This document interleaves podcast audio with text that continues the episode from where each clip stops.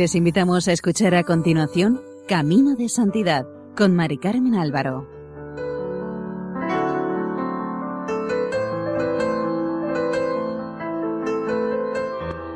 Bienvenidos a Camino de Santidad, un programa elaborado por el equipo de Radio María en Castellón, Nuestra Señora de Lledó. Les invitamos a escuchar el primer capítulo dedicado a Santa Gema Galgani.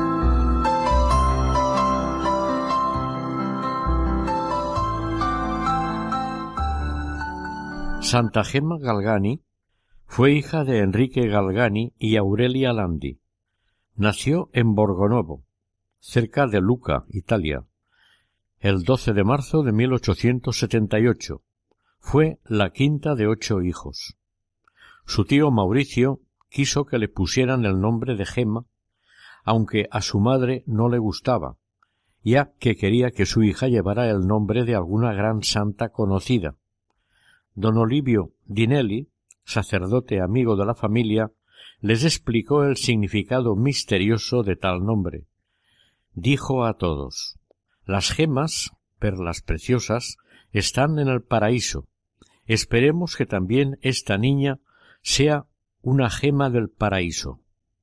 A veces se es profeta sin pretenderlo. Fue bautizada el día siguiente, el 13 de marzo de 1878, con los nombres de Gema Humberta Pía.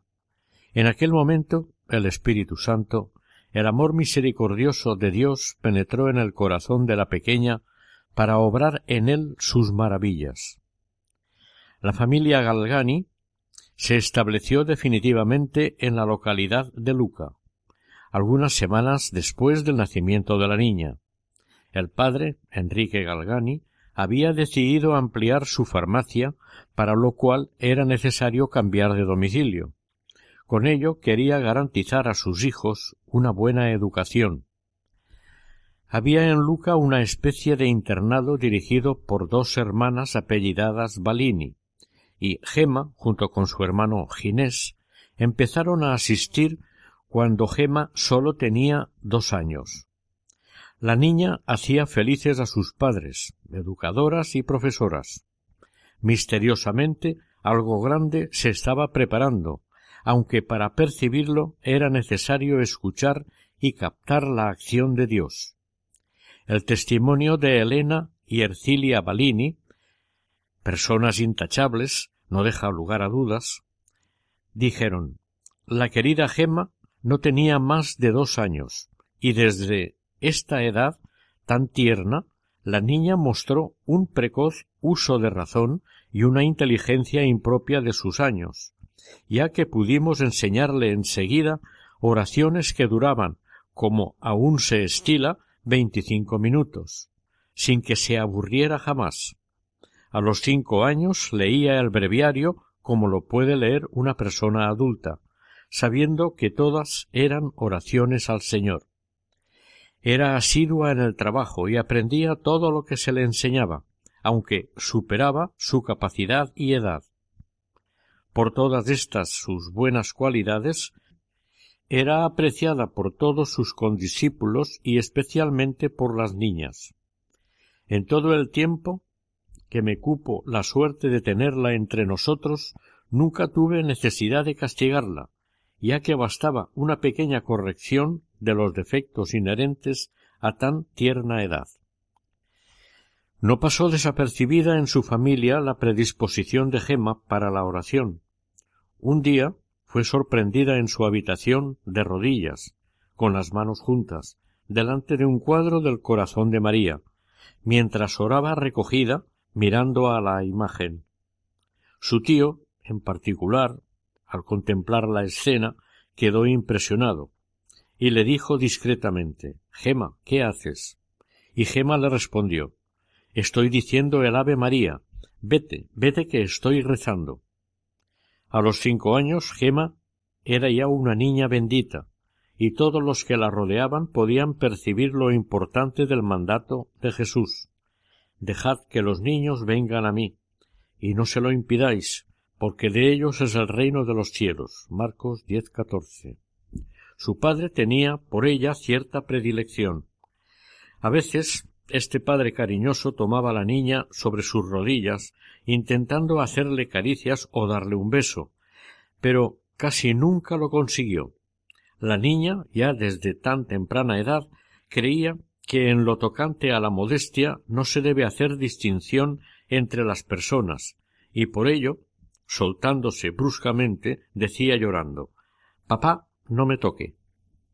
No debemos olvidar que la pureza, como todas las gracias, nos ha sido alcanzada por la sangre de la cruz. Toda la vida de Gema nos lo recuerda. Gema conservó la inocencia bautismal y cuando a los veinticinco años se fue al cielo, lo hizo con la vestidura inmaculada del bautismo. Nadie pudo advertir en ella la sombra de una falta voluntaria, y cuantos vivieron con ella estaban de acuerdo en alabarla como una criatura más angelical que humana. La madre de Gema era una mujer de gran fe, y ésta la supo proyectar en su familia. Su cuñada, Elisa Galgani, dijo al respecto Aurelia quería que sus hijos fuesen como ella. Los llevaba a la iglesia en la que a veces oían dos misas a pesar de ser muy pequeños. Mañana y tarde enseñaba las oraciones a sus hijos, y a los mayores les hacía tener algo de meditación, aunque jamás quiso que su piedad fuese una carga para los demás. Ella captó mejor que nadie la delicadeza y profundidad espiritual de su hija, y muy pronto empezó a explicarle las verdades de la fe, el amor de Dios a cada uno de nosotros y el precio del dolor pagado por Jesús en la cruz por nuestros pecados. Gema, en su autobiografía, dice al respecto Lo primero que recuerdo es que mi mamá, cuando yo era pequeñita, de menos de siete años, acostumbraba a cogerme muy a menudo en brazos y llorando me repetía He pedido mucho para que Jesús me diese una niña. Me ha consolado, es verdad, pero bastante tarde. Yo estoy enferma, me repetía. Pronto moriré y te tendré que dejar. Si pudiera llevarte conmigo, ¿vendrías? Yo apenas si me daba cuenta de nada y lloraba, porque veía llorar a mamá. ¿Y dónde iríamos? le preguntaba. Al paraíso con Jesús y con los ángeles. Fue mi mamá, padre mío, la que comenzó a hacerme desear el paraíso desde niña. Sólo el Espíritu Santo puede hacer brotar de un corazón tan puro tan gran anhelo.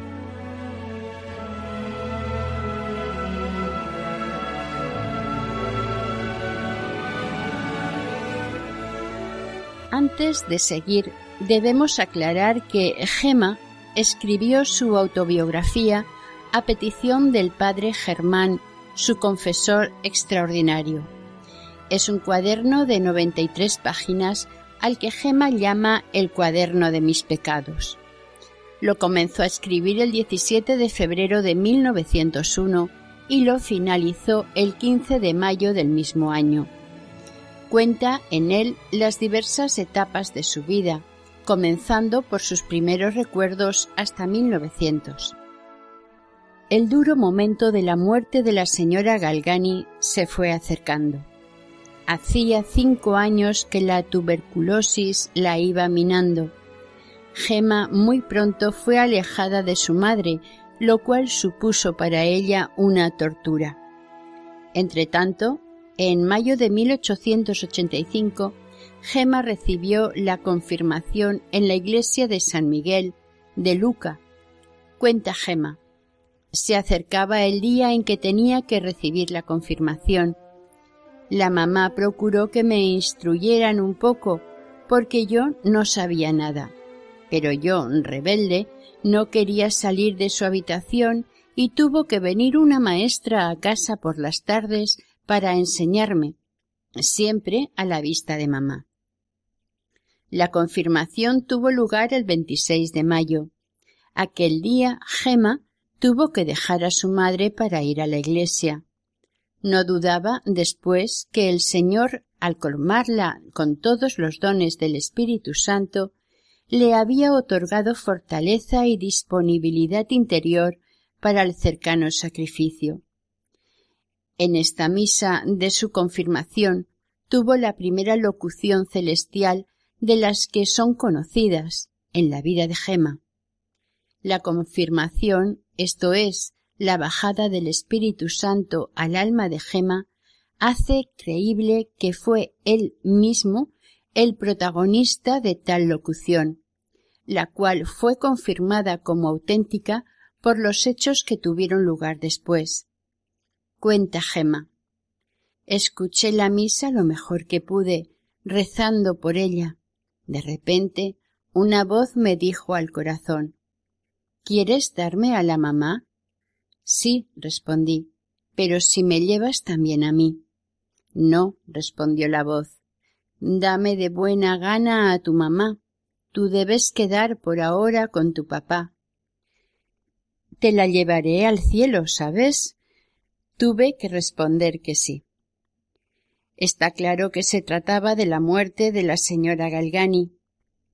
Gemma, ante la gravedad de la enfermedad, fue llevada a casa de un hermano de su madre. Esta murió el 17 de septiembre de aquel año. Su madre desde el cielo siguió velando por su marido y sus hijos. Cuando la niña supo el fallecimiento de su madre, exclamó Mamá está en el paraíso, ¿por qué llorar? Mamá ha sufrido mucho, ahora ya no sufre más. El equilibrio que mostró la niña fue inaudito para una criatura de su edad. No dio lugar ni al heroísmo ni al sentimentalismo. La gracia de Dios iba haciendo su trabajo. Gema había ofrecido a Dios el sacrificio de las cosas más queridas que tenía en este mundo. El mérito le estaba asegurado en el cielo. Cuando más tarde hable de la voluntad de Dios, al entusiasmo unirá siempre seriedad y confianza. La experiencia la había adquirido justamente a partir de la muerte de su madre. Ahora se abre ante Gema un nuevo camino, un camino iluminado por la voluntad de Dios que debe cumplirse así en la tierra como en el cielo. Tras la muerte de su madre, Gemma fue a vivir durante algunos meses con su tía Elena Landi. Fue una época de soledad moral y espiritual para la niña, a pesar de que su tía se desvivía por ella. Por la Navidad de 1886, Gema tuvo la alegría de volver con su familia, ya que, además, debía proseguir sus estudios. En los comienzos de 1887 ingresó como interna en el Instituto de las Oblatas del Espíritu Santo, llamado comúnmente Instituto Santa Cita. Gema sacó gran provecho del clima profundamente religioso y equilibrado del Instituto de Santa Cita. Su alma encontró allí el clima favorable que permitirá a la gracia producir sus frutos. Se comprende, por tanto, la reacción espontánea de la niña, feliz por hallarse dentro de un ambiente a su medida. El Espíritu Santo había despertado en ella una inmensa sed de Jesús, de recibirlo en la comunión. Nos dice manifesté enseguida deseos de hacer la primera comunión, pero me dieron tan mala e ignorante que estaban asustadas. Comenzaron a catequizarme y a darme buenos consejos, pero yo, cada vez peor, solamente quería hacer pronto la primera comunión. En la raíz de este intenso deseo había un amor auténtico. No era un capricho de Gema, sino la gracia que actuaba en ella. Pero surgieron obstáculos aparentemente insuperables. El Señor los permitía para que el anhelo por recibirle fuera más ardiente y auténtico. Su padre se oponía al deseo de la niña. Le parecía que no estaba aún madura para recibir la Eucaristía. En 1887 y hasta bastante más tarde, los niños no recibían la primera comunión ni tan jóvenes ni tan fácilmente como ahora, salvo alguna excepción. Conducida por el Espíritu Santo, Gema quemaba etapas para corresponder a la llamada interior. Cada día más apremiante, decía la santa. Acostumbraban las monjas celebrar la primera comunión en el mes de julio, llegó este tiempo y tuve que pedir permiso a papá para quedarme en el convento por algunos días. Papá, enfadado, no me lo concedió. Por la tarde obtuve el permiso y a la mañana siguiente volví al convento, donde estuve por espacio de quince días. Durante este periodo no vi a nadie de la familia, pero qué a gusto estaba. Qué paraíso, Padre mío. Apenas llegué al convento, corrí a dar gracias a Jesús en la capilla y le rogué fervorosamente me dispusiera para la Sagrada Comunión. A una gema tan bien dispuesta, el Señor le puso en su camino, para su crecimiento espiritual, la presencia de Sor Camila Valiensi, una religiosa ejemplar que tras la muerte de su madre fue para Gema la educadora elegida por la Providencia. Sor Camila contribuyó mucho a desarrollar aquel amor a Jesús crucificado que la señora Galgani había sabido despertar en el corazón de su hija. Mamá, nos dice Gema, cuando era pequeñita me enseñaba el crucifijo y me decía que había muerto en la cruz por los hombres. Más adelante oí repetir eso mismo a las maestras, pero nunca había entendido nada. Hubiera deseado conocer al dedillo toda la vida de Jesús y su pasión. Manifesté este deseo a la maestra y comenzó a explicármela un poco cada día. En el transcurso de estas lecciones le sucedió a Gema algo nada común. Mientras parecía que el Señor iba poniendo más y nuevos obstáculos, lo cierto es que manifestó los primeros indicios de una gracia muy particular que en adelante se repetiría muchas veces. Se trataba de los primeros éxtasis que tuvo. Jesús comenzó a adueñarse de la exquisita sensibilidad de la jovencita para elevarla y hacerla participar mediante un contacto más íntimo en el misterio de su pasión, nos dice la santa. Una tarde, Sor Camila me explicó un poco la crucifixión, la coronación de espinas, los dolores de Jesús, y me lo explicó tan bien, tan al vivo, que me vino al instante una fiebre altísima y tuve que estar todo el día en cama. Desde aquel día la maestra cortó sus lecciones. Fue esta una medida muy prudente, que preservó a gema de ilusiones. A partir de aquel momento, todos, confesor y religiosas educadoras, tuvieron la máxima precaución. Gema sufrió mucho porque veía que se acercaba el día tan anhelado de la primera comunión, y ella no podía recibir a Jesús. A pesar de ser aún una niña, ya había empezado a experimentar lo que en los encuentros con Jesús le sucedería después muy frecuentemente. Buscarlo ardorosamente y sentir la clara impresión de que él se alejaba, se escondía, dejándola muy sola. Tanta oposición a que recibiera la primera comunión por una parte y su gran disgusto por otra hicieron enfermar a Gema, Monseñor Volpi, que llegaría a ser su confesor y prudente guía, autorizó a Gema a recibir a Jesús en su corazón. La conoció cuando aún era muy niña en el Instituto Santa Cita, y él mismo la preparó para la primera comunión. Después siguió relacionándose con ella, siendo su confesor ordinario, y la visitaba durante sus enfermedades. Cuando Gema supo que podría comulgar, saltó de alegría y se puso a practicar los ejercicios espirituales previstos por las religiosas. Nos decía la santa al respecto. Entré pues en ejercicios con otras once niñas. A menudo, o por mejor decir, todos los días, aquel buen predicador decía Quien se alimenta de Jesús vivirá de su vida. Estas palabras me llenaban de consuelo y me hacían razonar así. Por tanto, cuando Jesús está conmigo, yo ya no viviré en mí, porque en mí vivirá Jesús. Y moría por el deseo de poder llegar a decir lo antes posible estas palabras. Jesús vive en mí. A veces pasaba la noche entera meditándolas, abrasada por aquel deseo. Llegó finalmente el día tan anhelado. Recibió a Jesús sacramentado el 19 de junio de 1887, fiesta del Sagrado Corazón de Jesús, que había sido trasladada del viernes anterior al domingo.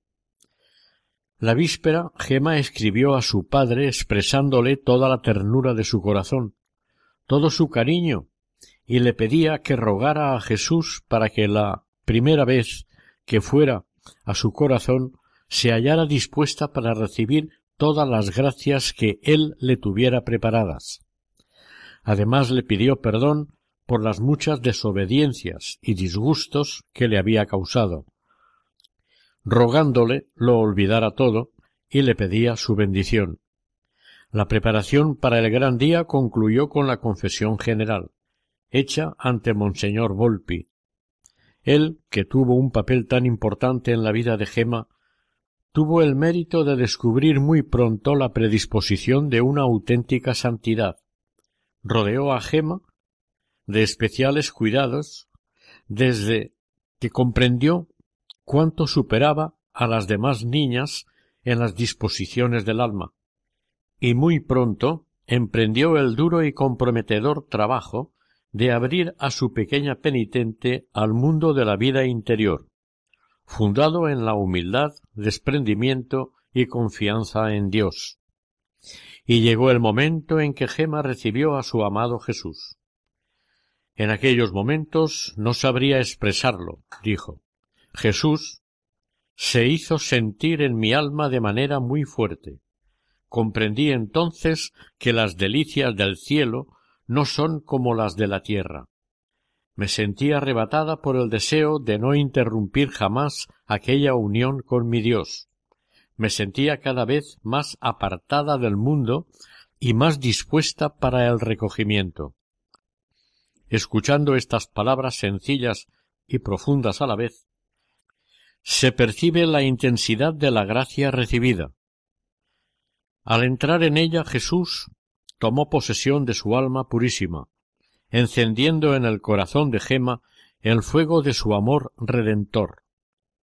Jesús realizó en ella lo que promete en Apocalipsis 3:20. Mira que estoy a la puerta y llamo. Si alguno escucha mi voz y me abre, yo entraré en él y cenaré con él y él conmigo. Gema como muchas almas elegidas, recibió una gracia extraordinaria el día de su primera comunión, una gracia que seguiría acrecentando sus ansias de una vida consagrada totalmente al amor infinito. Su encuentro con Jesús en la Eucaristía fue decisivo. En aquel momento se perfiló la nota característica de su camino espiritual. La comunión sería para ella la parte más importante de su jornada.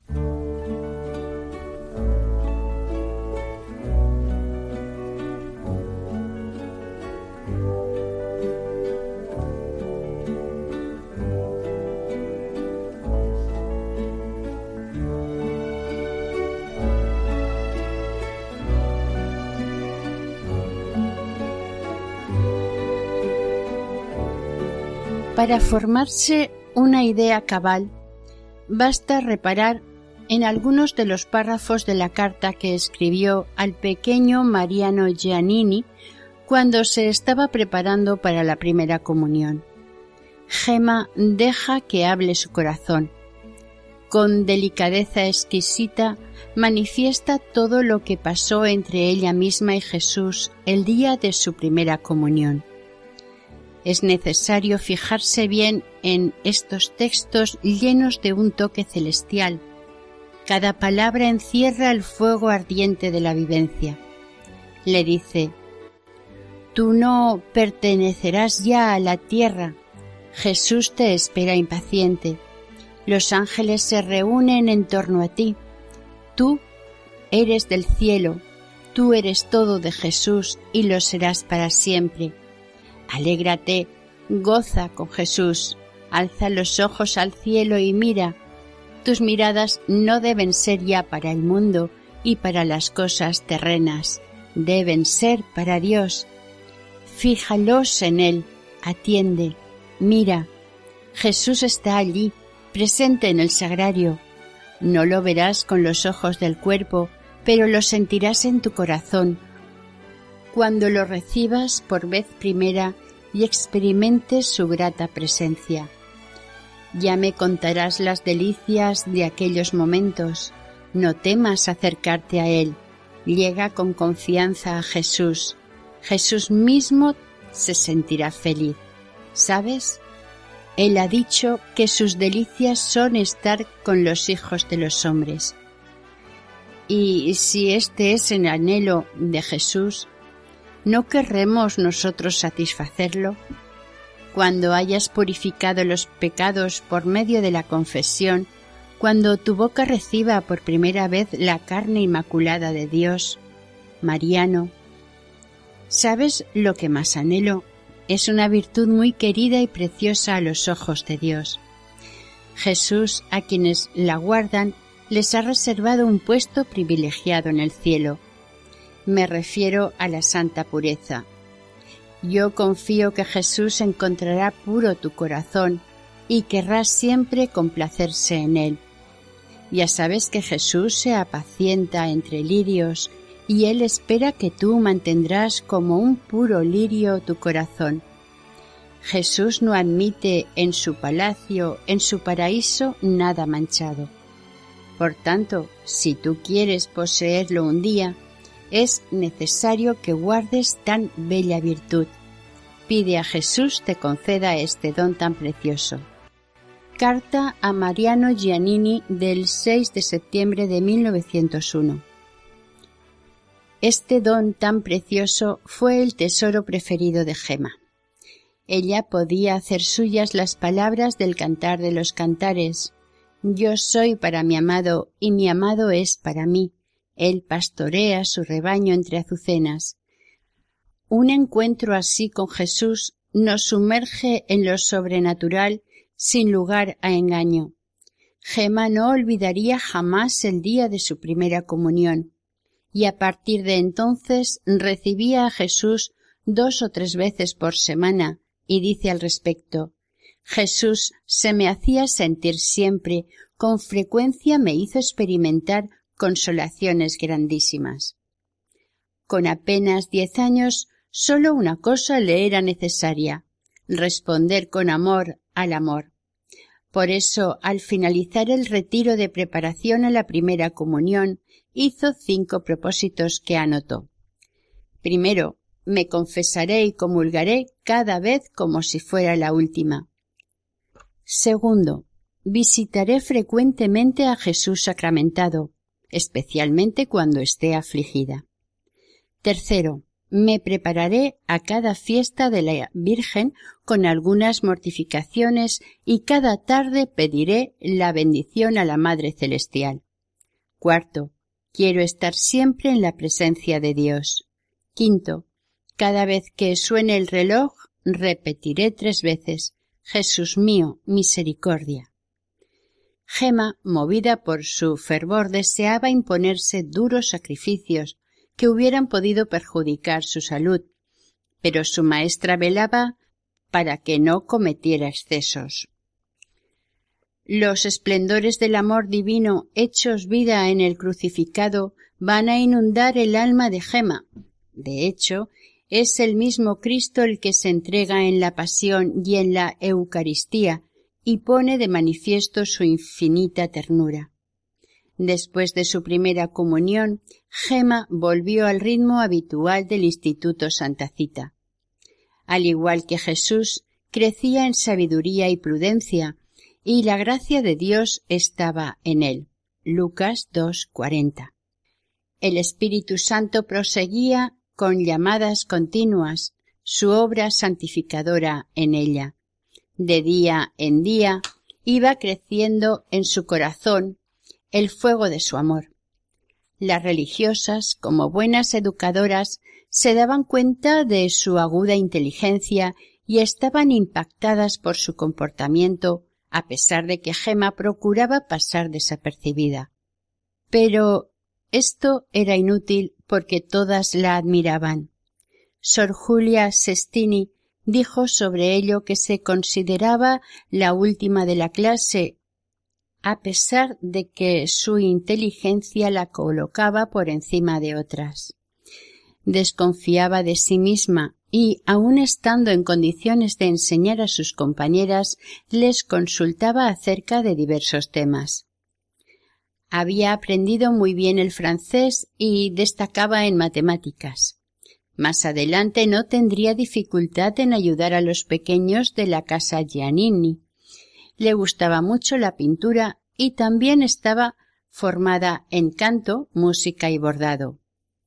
Gema, con sorprendente sencillez, hacía fructificar los dones con que había sido enriquecida por el Señor desde su nacimiento.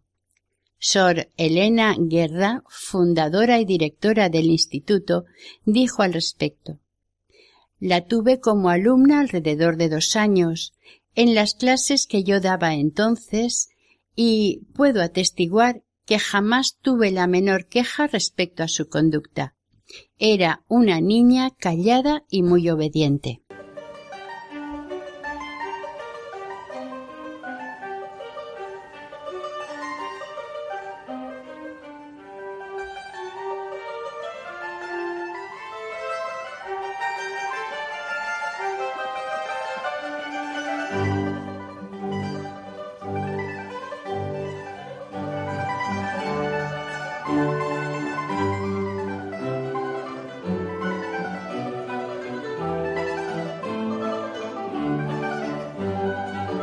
Pero a pesar de su vida sencilla y normal, no faltaron las luchas. La niña poco a poco se fue adentrando en la lógica de toda vida espiritual, en la cual para vencer es necesario luchar.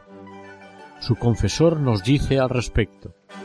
La vivacidad era la nota dominante del carácter de Gem. Quien la observó atentamente de cerca pudo advertir a simple vista su temperamento sanguíneo y que la sangre bullía en sus venas. Por tanto, sin el esfuerzo que constantemente se imponía, hubiera resultado, como alguien dijo, un auténtico diablillo.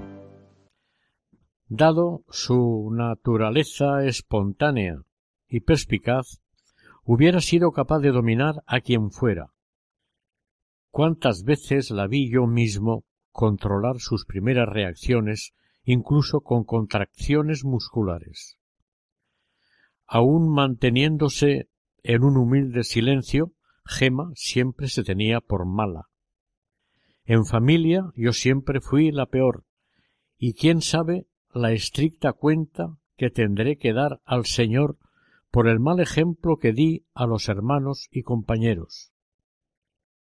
Las tías me corregían siempre en todo aquello en lo que yo faltaba, mas yo les respondía siempre con arrogancia. Nunca obtenían de mí más que respuestas ásperas. Comencé entonces a pensar en lo mucho que ofendía a Jesús con mis pecados. Comencé a estudiar y a trabajar, y las maestras siguieron apreciándome. El defecto por el que recibí los mayores reproches y castigos fue la soberbia. Sí, por desgracia, tenía este pecado, pero Jesús sabe si me daba cuenta o no. Muchas veces me puse de rodillas delante de la maestra, de todas las alumnas, de la Madre Superiora, para pedir perdón por este pecado. Luego, por la tarde e incluso de noche, lloraba a solas.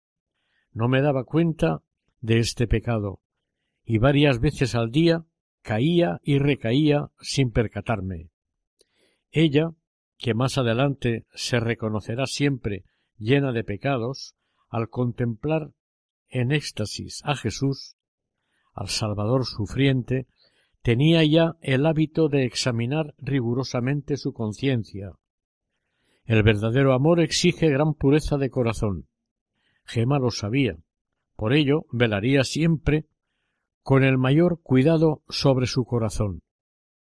En marzo de 1888 murió Sor Camila Valiensi, su querida maestra, quien supo preparar con tanto cuidado su alma, abriéndola a los misterios de la pasión. Pero la providencia puso en el camino de Gema a otra religiosa, Sor Julia Sestini, quien jugará un papel primordial en la formación espiritual de la niña entre 1888 y 1891. Gema reconoció enseguida los valores de su nueva maestra. Comencé bajo su dirección a tener más deseos de orar. Cada tarde, al salir del colegio, llegaba a casa, me encerraba en una habitación y rezaba el rosario de rodillas. Muchas veces, de noche, me levantaba y durante un cuarto de hora encomendaba a Jesús mi pobre alma. Sor Julia, por su parte, aun moderando el ímpetu de su joven alumna, procuró apoyar las suaves exigencias del Espíritu Santo. Un día, tal vez porque observó en ella algún cambio, le repitió su consejo muy despacio. Incluso se lo volvió a repetir. Gema mía, tú perteneces a Jesús y debes ser toda suya. Sé buena. Jesús está contento contigo, pero necesitas mucha ayuda. La meditación de la pasión debe ser tu mayor placer. Si te pudiera tener siempre conmigo. Estas palabras encendieron el corazón de Gema. En adelante la pasión de Jesús fue para ella una obsesión que no la abandonaría más. Anhelaba conocer al detalle la vida de Jesús y su pasión. La pasión fue para Gema la cosa más preciosa. El Espíritu Santo fue llevando a cabo su obra en ella mediante personas y acontecimientos. La gracia divina, al tiempo que purificaba el corazón de Gema, sin embargo, no alteraba su exquisita sensibilidad.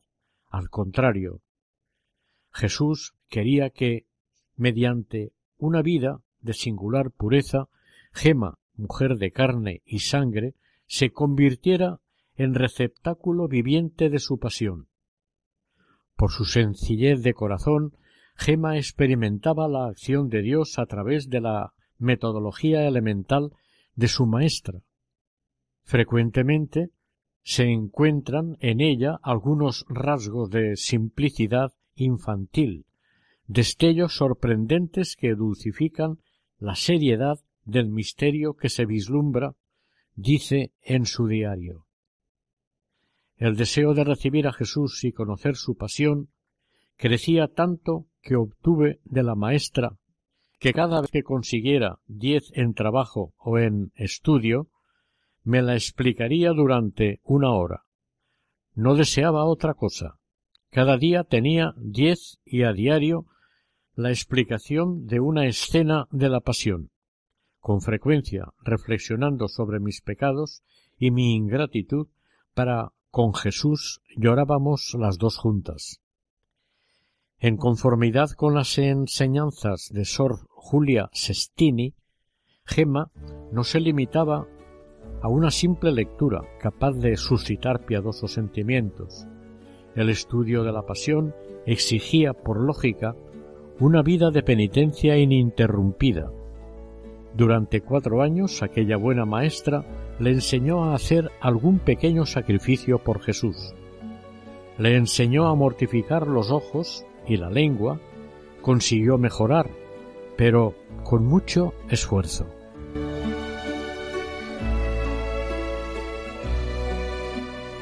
A sus trece años, Gema es ya un alma sedienta de Dios y sabe perfectamente que la medida del amor es amar sin medida. Los ejercicios que practicó en 1891 en el Instituto Santa Cita fueron para ella una auténtica profundización espiritual. Cuenta en su autobiografía. Comprendí bien que Jesús me concedía esta oportunidad para conocerme a mí misma y para purificarme más y agradarle. Recuerdo que aquel buen sacerdote repetía Recordemos que nosotros no somos nada, Dios es todo, Dios es nuestro Creador, todo lo que tenemos lo tenemos recibido de Dios. Recuerdo que el predicador nos hizo meditar sobre el pecado. Entonces sí que conocí auténticamente que era digna de que todos me despreciaran. Me vi muy ingrata para con Dios y con muchos pecados. Hicimos luego la meditación del infierno, del que me reconocí merecedora, y en esta meditación hice este propósito. Haré aún durante el día actos de contrición, especialmente si llego a incurrir en alguna falta. En los días siguientes a los ejercicios medité en los ejemplos de humildad, de dulzura y de paciencia de Jesús, y de esta meditación saqué dos propósitos. Hacer todos los días la visita a Jesús sacramentado y hablarle más con el corazón que con los labios. Y el segundo, procurar evitar conversaciones inútiles y hablar de cosas del cielo. Los frutos de este retiro serán para Gema una carrera veloz hacia las alturas, por el camino de la entrega incondicional. Gema, de natural espontáneo y vivo, se sentía feliz jugando con las demás niñas, pero mucho más feliz aún saboreando aquel gozo profundo que experimentaba en su corazón. Buscaba soledad y recogimiento porque le encantaba encontrarse a solas con Jesús. La presencia de Dios la absorbía de tal manera que llegó a ser poco a poco una constante respuesta a Dios, aun a través de las cosas más simples. Leyendo su autobiografía es fácil percibir cómo alcanzó ya en su más tierna infancia el primer grado de contemplación, el recogimiento infuso, que es un don de Dios que jamás podremos nosotros alcanzar con nuestros esfuerzos. Este recogimiento íntimo es frecuentemente anticipo de gracias más elevadas. Sor Juliana, a pesar de todo, ponía especial empeño en que su pequeña alumna se mantuviese en perfecto equilibrio psíquico, invitándola a salir del recogimiento y compartir con sus compañeras al menos los recreos. Gema no sólo evitaba toda singularidad, sino que obedecía contenta y feliz. Analizando su vida da la sensación de que en ella era todo normal. De hecho, aun estando en unión íntima con Jesús, mantenía su constante jovialidad. La vida de Gema tuvo todas las características de un via crucis auténtico. Llegaron las horas amargas, los sucesos cotidianos salpicados de imprevistos tienen en el plan de la providencia la finalidad de purificar y aumentar en nosotros el amor del Señor. Gema, que poseía una sensibilidad exquisita, sufrió una prueba muy dura con la muerte de su madre, y el Señor proseguirá su obra hasta el extremo de triturar a esta joven que él ha elegido para ensalzarla luego, revelando en ella el misterio de la cruz. Y porque nada sólido se construye sobre la arena, Era preciso que Gema empezara a experimentar las desolaciones espirituales. Hacia 1890 experimentó un auténtico martirio interior. Jesús, a quien tanto amaba, comenzó a hacérsele imprevistamente lejano. La meditación le resultaba insípida. Gema lo sufría en silencio. Nos dice su confesor. No fue, sin embargo, para ella este un tiempo perdido, sino de gran provecho, ya que sintiendo lejano aquel Dios a quien tanto amaba, lo buscó con mayor ansiedad, distanciando cada día más su afecto de las cosas terrenas, frecuentando con mayor devoción la Sagrada Comunión y perfeccionándose en las prácticas de una virtud sólida y profunda. De ahora en adelante ya pueden desencadenarse las tempestades, no conseguirán perturbarla lo más mínimo. Hasta 1897 llegaron en serie las desgracias a la familia Galgani, Además se sentía sola e incomprendida en su familia. Muerto su tío Mauricio, las dos tías Elena y Elisa se fueron a vivir con su hermano, el padre de Gema.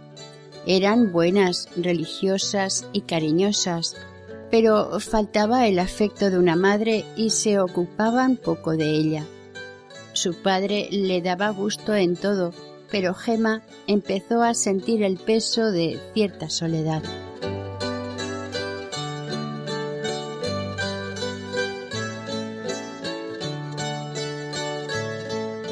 Su amor a los pobres proyecta sobre este período de su vida un luminoso y admirable encanto.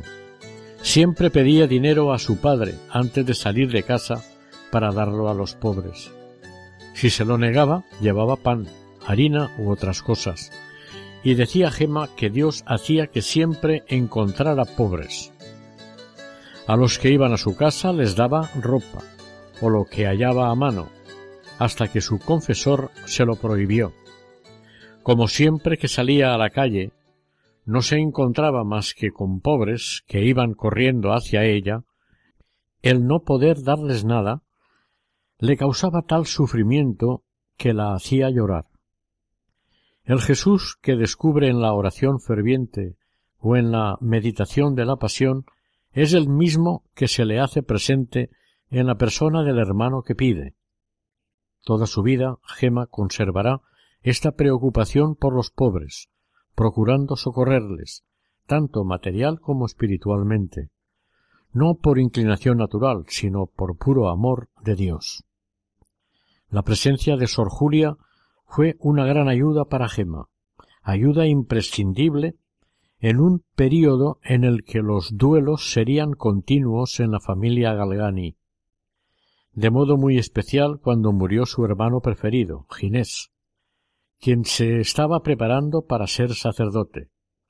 Del disgusto Gema cayó gravemente enferma, llegando a peligrar su vida. Hicieron falta tres meses para que empezara a recuperarse. En el invierno de 1893, el médico le ordenó interrumpir sus estudios. Gema tuvo que separarse de las queridas maestras que le habían prodigado un afecto sincero y sobrenatural.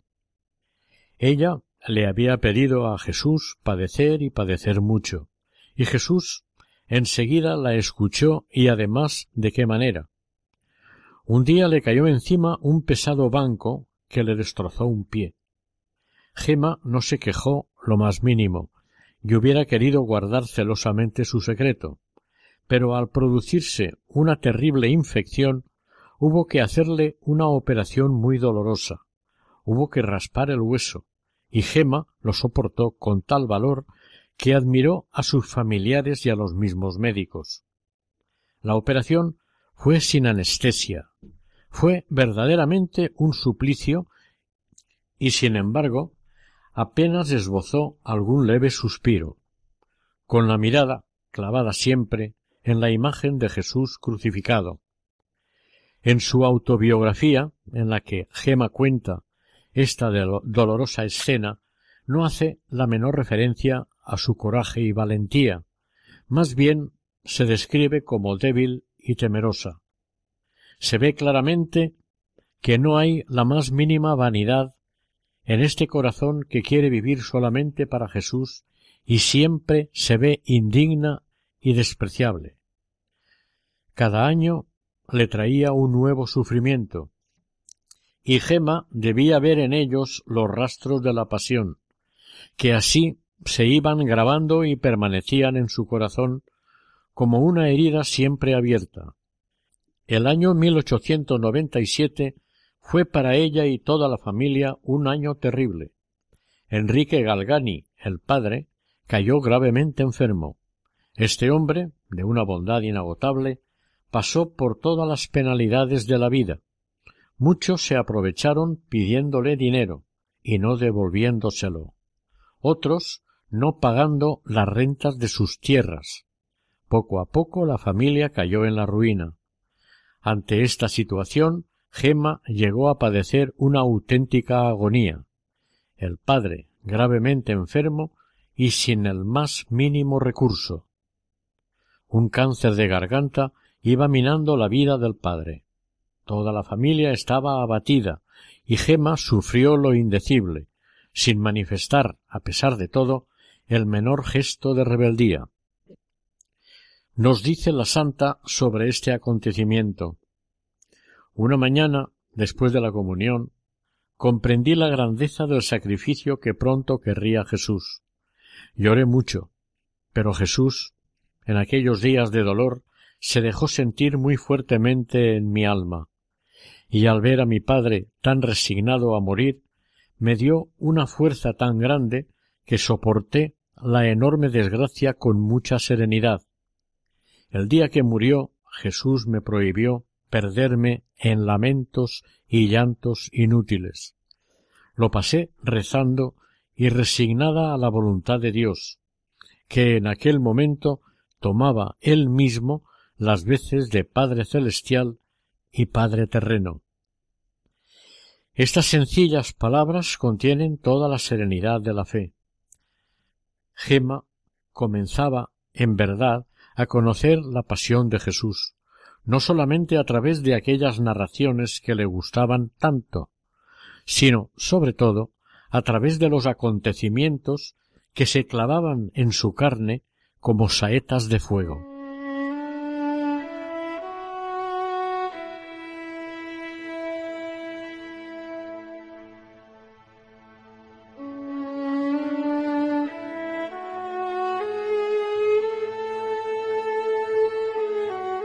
Ahora les invitamos a que se unan a nuestra oración.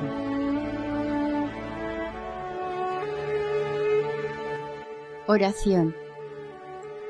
Santa Gema, tú que cruzaste este valle de lágrimas sobre las punzantes espinas de las desgracias, experimentando toda clase de trabajos y dolores, compadécete desde la gloria que gozas en el cielo de quienes se sienten desfallecer bajo el peso de la desgracia. Alcánzales la salud, tanto física como espiritual, para gloria de Dios, uno y trino. Amén.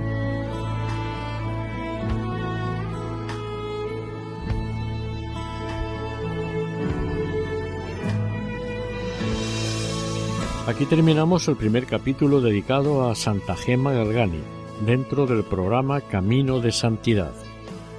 Deseamos que el Señor y la Virgen nos bendigan.